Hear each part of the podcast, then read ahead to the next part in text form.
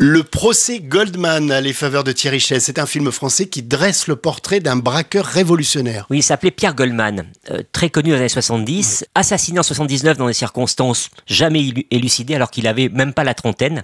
Et ça revient sur un épisode de sa vie. Donc, comme le titre l'indique, c'est le procès Goldman. Pierre Goldman, c'était le demi-frère de Jean-Jacques. Effectivement. Et donc, il avait été condamné en un premier procès à la perpétuité, car il était accusé d'avoir tué lors d'un braquage deux pharmaciennes. Lui a toujours nié que c'était le cas. Toute une partie de la gauche de l'époque, mais Signoret, Monton. C'est ça, exactement. Et Maître Kiechman, qui va le défendre, a permis un deuxième procès qu'on va suivre, où on va savoir donc s'il est coupable ou innocent. Monsieur Goldman, peut-on vous qualifier de gangster? Oui.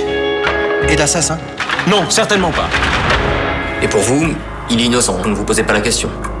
On peut pas comprendre Pierre Goldman si on comprend pas la portée de son histoire familiale, sur sa personnalité et sur ses combats. Et donc, oui, c'est un film de procès, mais l'intérêt, c'est pas un biopic, c'est justement de rester concentré dans le tribunal.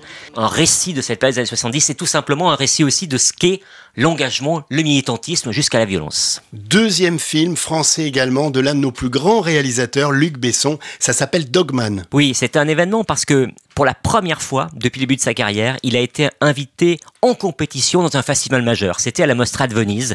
Et, c'est le retour de Besson euh, vraiment à son meilleur. On n'avait plus vu ça pour moi depuis le, début des années 90. L'histoire est simple. En fait, le Grand Bleu, Jean-Marc Barr préférait les dauphins aux hommes. Eh bien, dans Dogman, le héros préfère les chiens chez les chiens aux humains qui vraiment lui ont fait tout le mal possible. Et le film est remarquable mise en scène et porté par un comédien démentiel qui s'appelle Caleb Landry Jones, qui est d'origine australienne, vraiment qui fait un, parcours tout au long du film qui est absolument fascinant.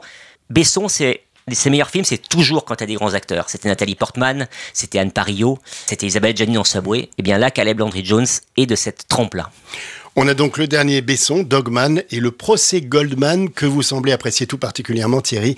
Euh, les deux films sont en salle cette semaine, à retrouver également dans le magazine Première et sur première.fr.